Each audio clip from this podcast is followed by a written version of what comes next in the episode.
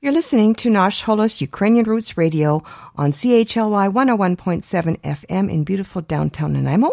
Welcome back. Ви слухаєте наш голос Радіо Українського коріння, котре подається вам на хвилі CHLY 101,7 FM у місті Нанаймо. З вами Оксана і Павліна.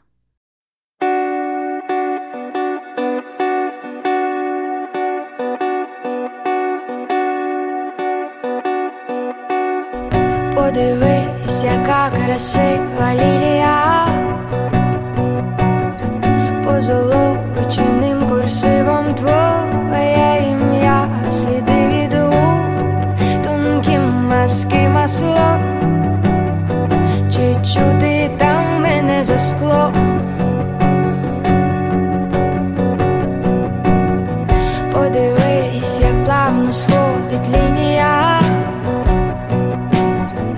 На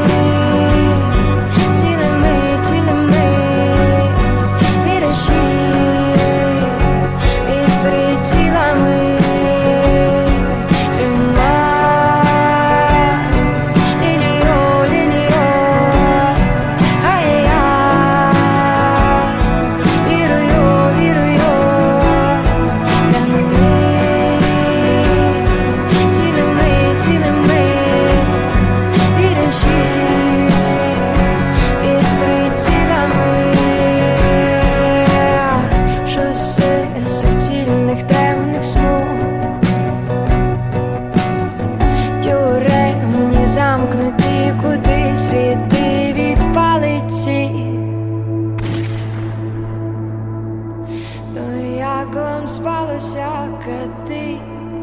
Ну як вам спалося?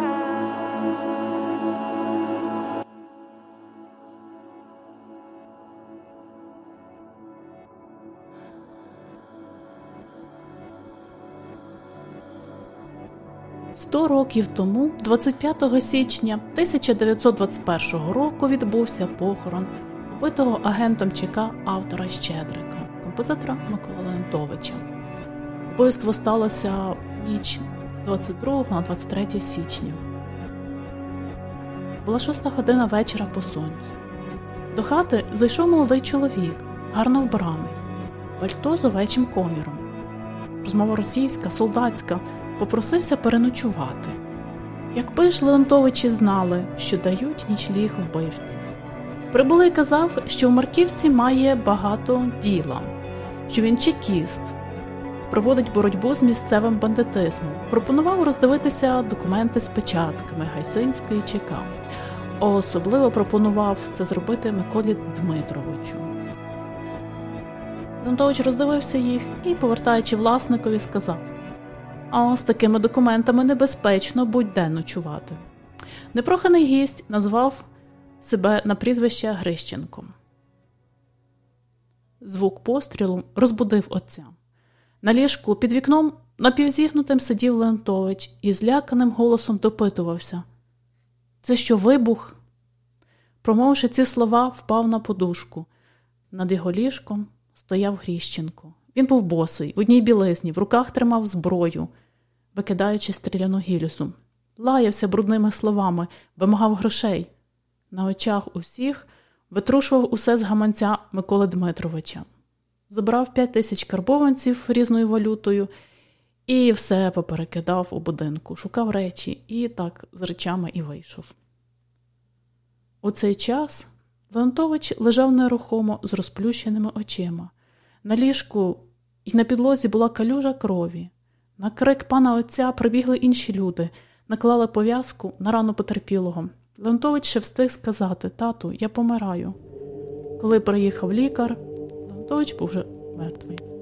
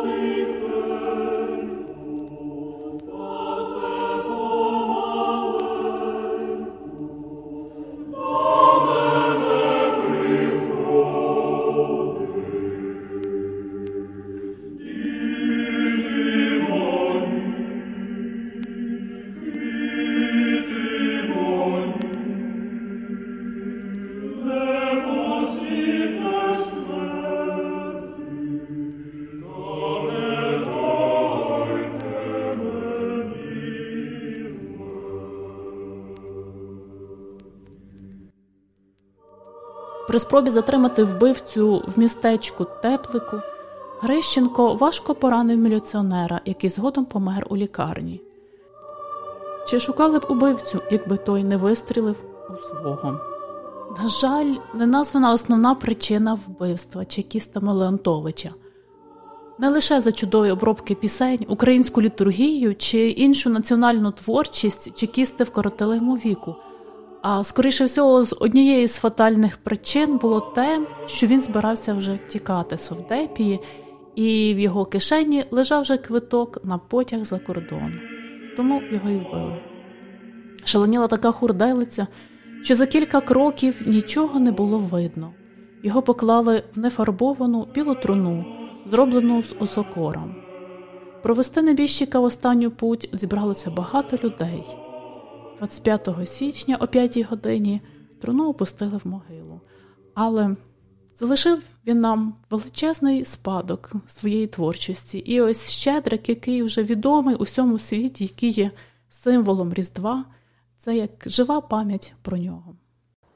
Merry Christmas and Happy New Year.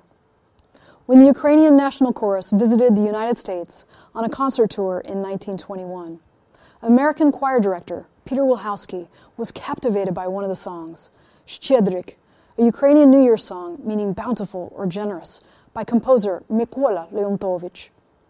Wilhowsky thought the song reminded him of bells, so he decided to set it to new English lyrics to be performed during the holiday season.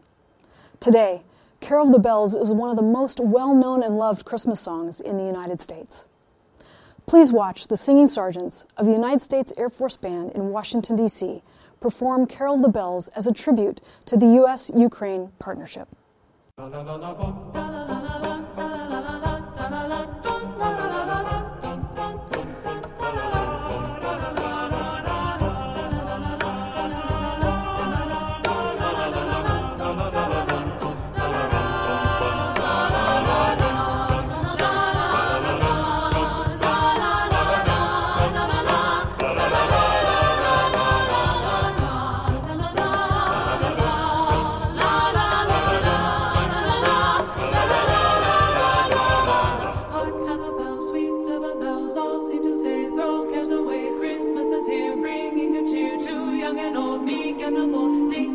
song, that is their song, with joyful ring, all Camerley. One seems to hear words of good cheer from everywhere. Oh,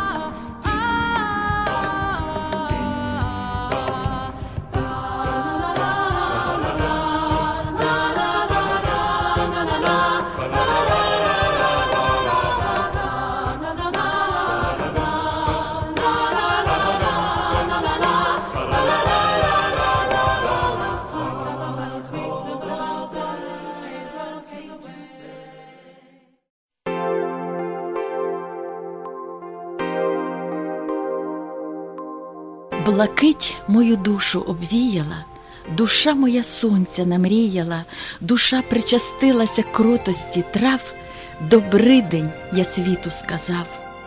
Струмок серед гаю, як стрічечка, на квітці метелик, мов свічечка, хвилюють, маюють квітучі поля, добридень тобі, Україно моя. Я сказав тобі лиш слово, вколо ж шум, який піднявся, в небі сонце задзвеніло, гай далекий засміявся. Подивився в твої очі, стиснув руку в любій муці, білі гуси ген заставом розлетілися по луці.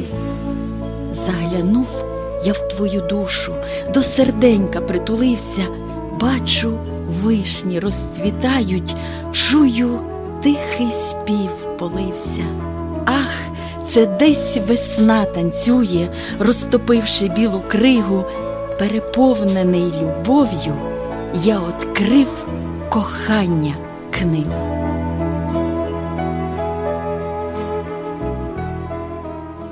Тридцять років тому, за різними даними, 23 чи 27 січня, а в офіційних даних якраз називають останню дату 27 січня. У селі Піски на Чернігівщині у багатодітній родині дяка народився Павло Тичина. За документами прізвища поета Тичинін, саме він в одній із анкет стверджував, що справжнього ім'я Тичина Павло Григорович, але чомусь батькові забажалось переробити прізвище на Тичинін. Предки його належали до козацької старшини, а у так званих Отім, точна генеалогія поета не встановлена. У 1901 році, а це йому 10 років тоді було, батько влаштував його до хору при монастирі, і цей досвід залишився стечиною назавжди. Це відобразиться не лише у звучанні його поезії. Творчий шлях поета, одного з найбільших знаних українських поетів ХХ століття, припав на складний період української історії. Для сучасників він лишається далеко непізнаною особистістю. Бій течений життям був непростий, починаючи з дитинства. Він був сьомим у багатодітній родині, досить хворобливим, і мало хто міг на той час уявити, що він може стати настільки видатним поетом, академіком, знатиме 12 мов і перекладатиме із 40, і це будуть далеко не всі його таланти. Батько Павла Тичини був сільським дяком і вчителем грамоти у школі. Незважаючи на те, що сам закінчив лише бурсу, він був досить грамотний і надавав вагомого значення освіті своїх дітей. Але при тому всьому він був досить консервативним, він противився навчанню дочок.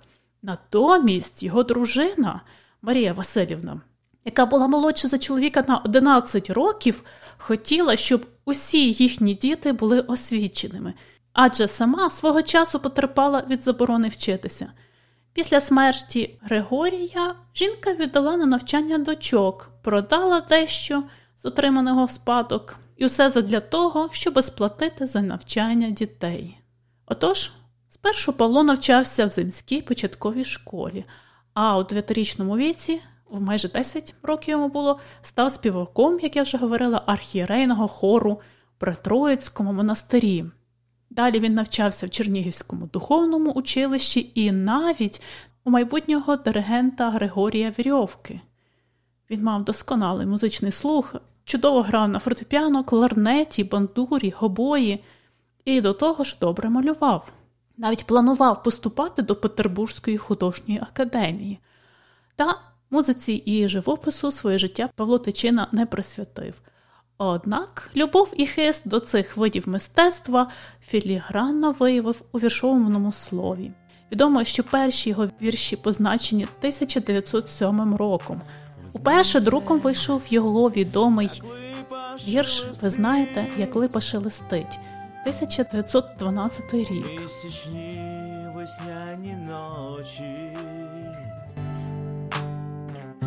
Кохана спить, кохана спить,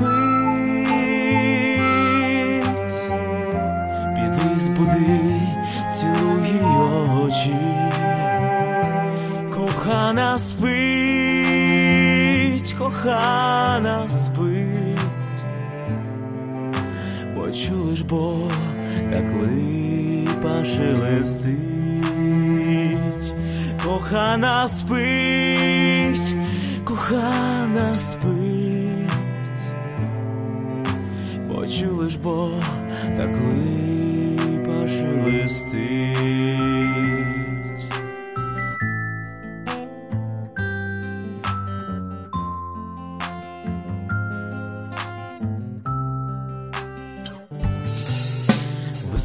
Знаєте, як сплять старі гаї,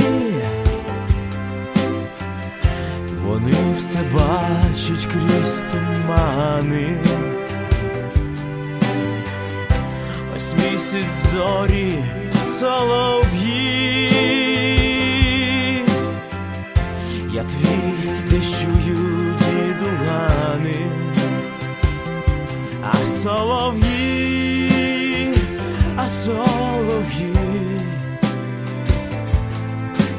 Та ви вже знаєте, як сплять старі гаї, а солов'ї, а солов'ї.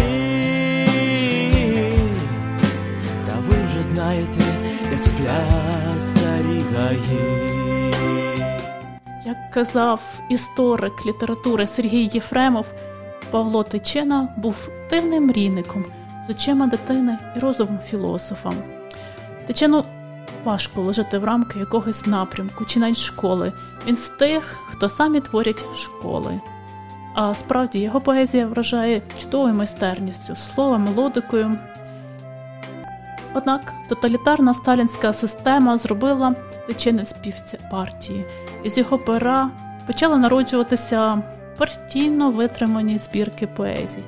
Заразом вірші, сповнені любов'ю до своєї країни, він писав лише у шухляду. На думку Василя Стуса, Тичина така ж жертва сталінізації нашого суспільства, як Косинка, Куліш, Хвильовий, Зеров і Курбас. З однією різницею їхня фізична смерть не означала смерти духовної. Тичина фізично живий, помер духовно, але був приневолений до існування по той бік самого себе. Його перші спроби вражали усіх його сучасників. Він був дуже особливим. В ньому поєднувалося все. Він був і музикантом, і художником, і поетом. Дивовижної чистоти і святості ця людина була. Але, попри все, він зумів збутися як великий поет на початку своєї діяльності. Зважаючи на такі сторони біографії Тичини, у сучасних е, засобах масової інформації можна зустріти ототожнення його з Чорним ангелом. До речі, ангельського білого, схоже, в ньому було більше. До прикладу, він охоче підтримував молодих митців, запрошував їх до себе в гості, давав поради і загалом допомагав людям, рятував своїх рідних у скрутних ситуаціях, навіть витягував своїх братів і родичів з, е, з тюрем НКВД. Але не смійтеся ви наді мною. Не для вас я в країну люблю. Для вас виливаю ці сльози з журбою, щоб ніхто їх не бачить нічною добою, коли довго від думок не сплю. Так писав Павло Тичина. О, панно Інно, панно Інно, я сам. Вікно, сніги. Сестру я вашу так любив, дитинно, золотоцінно, любив давно, цвіли луги. О, люба Інна, ніжна Інно, любові усміх квітне раз ще й тлінно. Сніги, сніги, сніги. Я очі ваші пам'ятаю, як музику, як спів, зимовий вечір тиша. Ми. Я вам чужий. Я знаю. А хтось кричить ти рідну стрів, і раптом небо, шепіт гаю. О, ні, то очі ваші. Я ридаю, сестра, чи ви любив?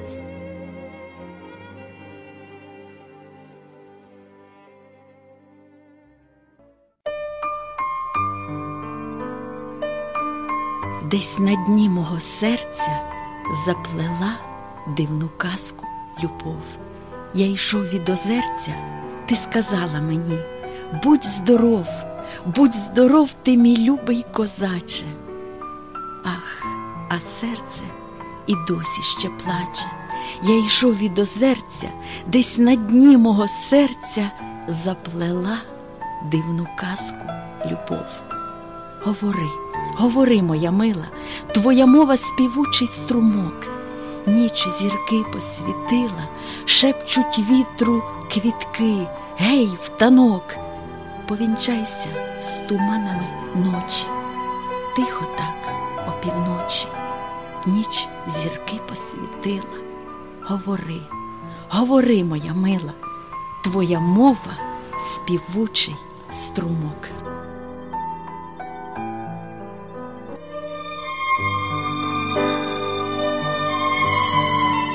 Щомісяцю зіроньки кажуть ясненькі, що шепчуть квітки уночі над рікою, про що зітха вітер, що чують тумани, коли гай зелений цілують, милують. Хотів би я знати, про що той струмочок у мріях своїх гомонить між травою, що листячко шепче, мов дише в садочку, про що очерет пісню сумною дзвонить. Хотів би я знати, та хто теє скаже, хто скаже мені, що могили гадають, чого реве вітер північний в діброві, чого він лютує, чому так радіє? Скриплять і ридають дерева під вітром. Чого?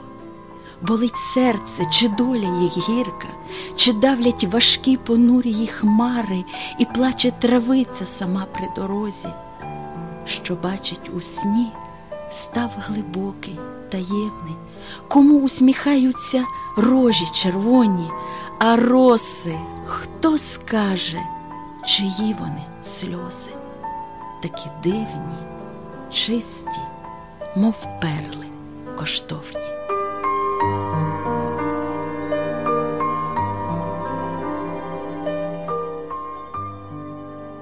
Темряві ночі то полі тріпочуть, тихо зітхає вітрець за вікном, щось квіточки, мов спросоння шепочуть. Боже, коли я засну тихим сном, чую я голос, він лється тихенько. Вийди, коханий, не бійся, це я. Бачиш, прийшла, обійми ж ти, серденько, ну ж бо, мій любий, цілуй, я твоя. Крається серце, на що споминати?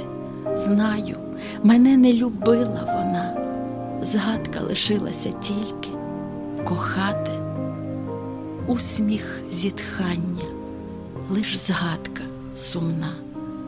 Згадки ці муки, чого вони хочуть, час те забути вже, цить серце, цить.